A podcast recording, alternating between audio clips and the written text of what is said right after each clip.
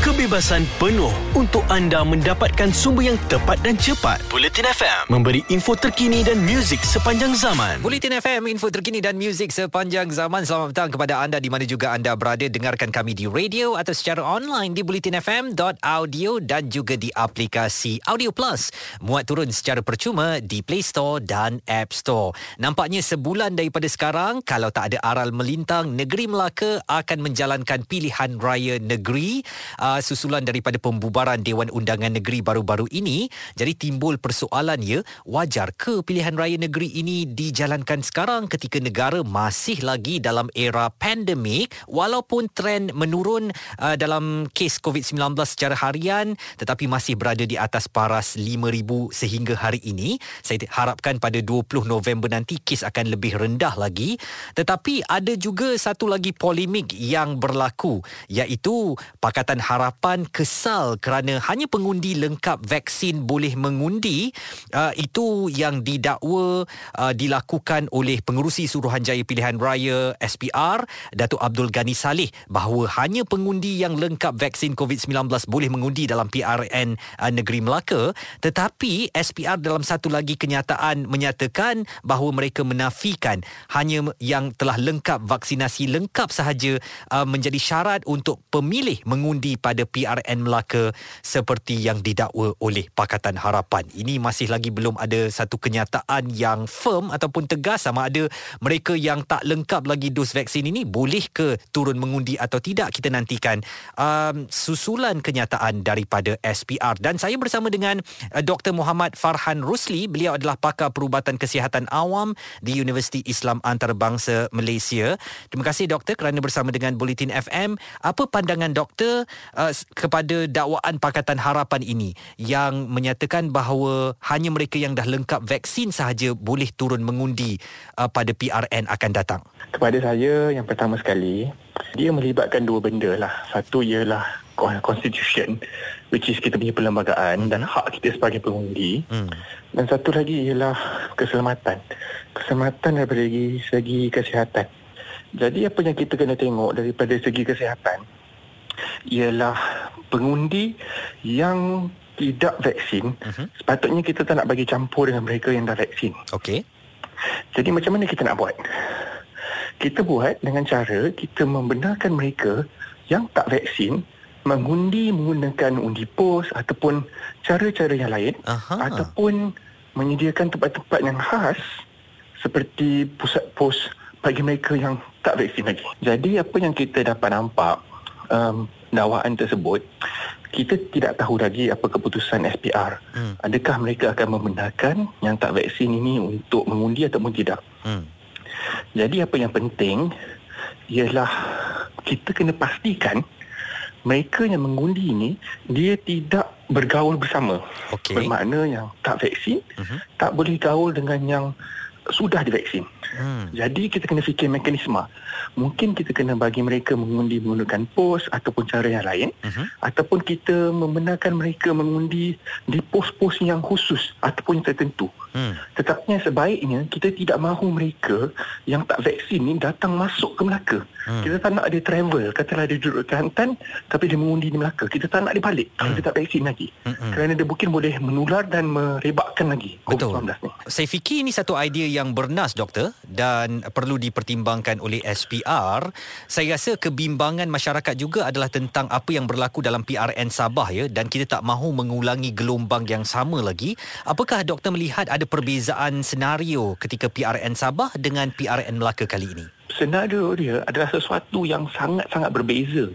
Hmm. Jadi apa yang kita kena faham ya, uh-huh. apabila kita membuat PRN di Sabah, tak ada satu orang pun warga negara Malaysia yang telah divaksin. Betul itu adalah sesuatu yang sangat-sangat berbeza. Hmm.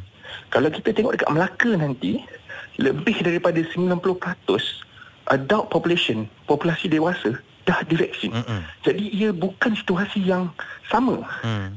Tetapi kita kena pastikan kalau kita mengikut SOP, uh, tidak membiarkan mereka mengadakan ceramah yang secara besar-besaran dan Mm-mm. tempat tertutup, kita boleh mengelakkan penularan wabak tersebut. Dan uh, kita berharap supaya ini juga akan membuka minda baru di kalangan rakyat Malaysia jangan menyamakan apple to apple ya antara PRN Sabah dengan PRN Melaka kerana keadaan sudah cukup berbeza. Mungkin nasihat doktor lah sedi- sedikit kepada orang ramai uh, untuk berhati-hati uh, untuk PRN negeri yang akan datang sebulan 30 hari tempohnya daripada hari ini. Kepada saya, kita kena pastikan, semua orang kena pastikan bahawa kita boleh mengendalikan PRN Melaka ini dengan berjaya. Mhm. Semua kena ambil tanggungjawab. Kenapa saya cakap macam ni? Kerana kita tidak tahu bila kita kena buat PRU secara besar-besaran. Mhm. Dan kita tidak lagi boleh macam menyelindung diri kita di belakang COVID.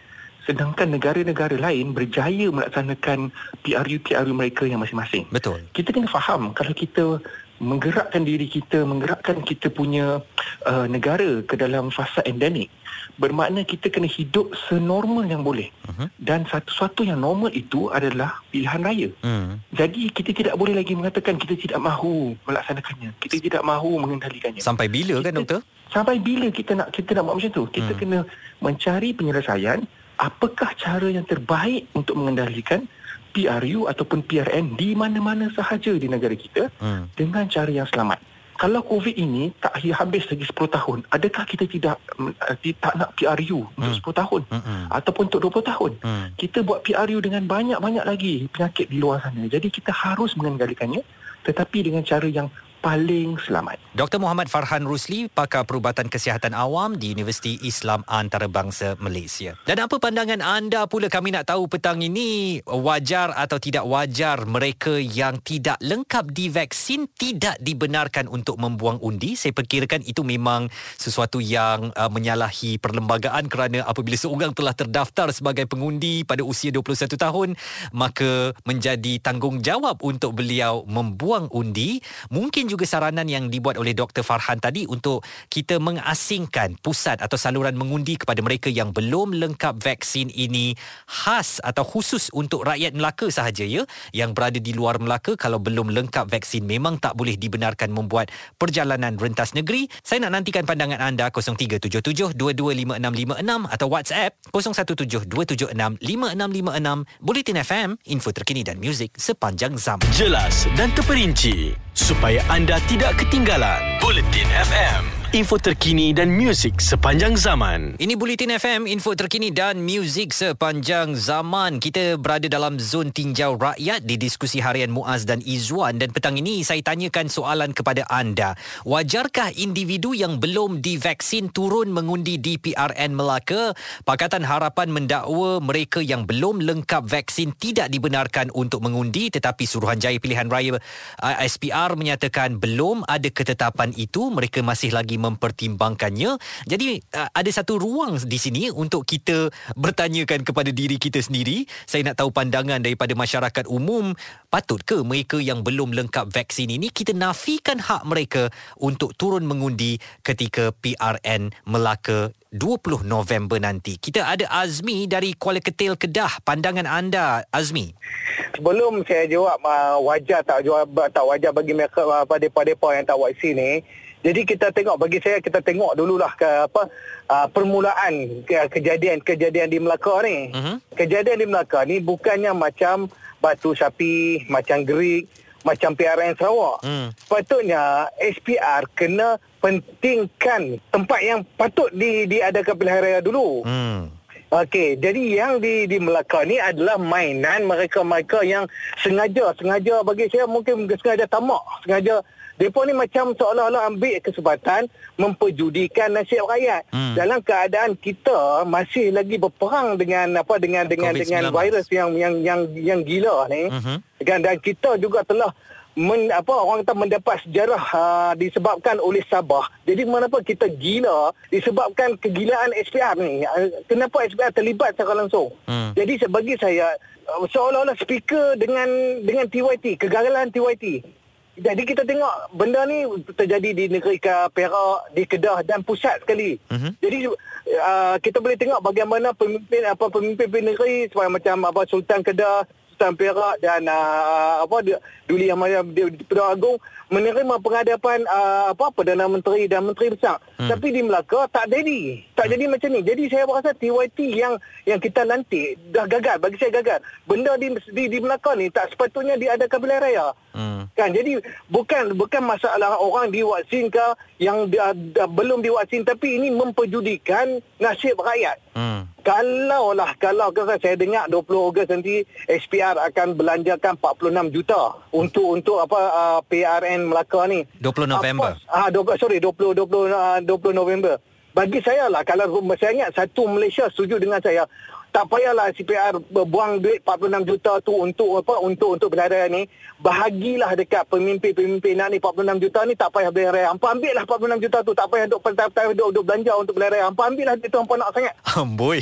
Ha, bukan bukan bukan. Cara dia Cik Wan 46 juta kita nak belanja kita kita tahu risiko kita nampak risiko. Hmm. benda ni bukan sebab apa Cik Wan. Saya antara keluarga yang disebabkan biasa kami terkena kami kena dengan kluster kluster Sabah tu. Yang tu saya, saya trauma dia kena fikir orang trauma siapa yang dah kena virus ni dia akan jadi trauma trauma yang mendalam cik wan ah ha, anda takut jadi, perkara ini berulang lagi ya yes hmm. ha, cik wan kita kena fikir yang nak pergi mengundi tu pun takut walaupun dia divaksin hmm. Hmm. ha jadi okey kita cakap pengundi ni hak pengundi yang tak divaksin kita nak tahu orang yang nak kempen tu bolehkah seorang-seorang kita nak cek depa tu vaksin ke tak vaksin hmm. Ah, ni bukan kita cakap pasal mengundi Orang yang nak main kempen tu hmm. ah, Lagi aku pandang Sarawak Satu Malaysia punya dok main ni hmm. Ah, bolehkah SPR satu-satu nak cek ah, Hampa akan cek orang yang mengundi Orang yang main kempen Hampa boleh pergi cek lah satu-satu Parti politik pun kena ubahlah cara dia sikit eh Tak bolehlah ha. nak buat ceramah-ceramah macam dulu kan Susah, susah Hmm. Uh, susah bagi saya bagi saya lah sebab saya pun dah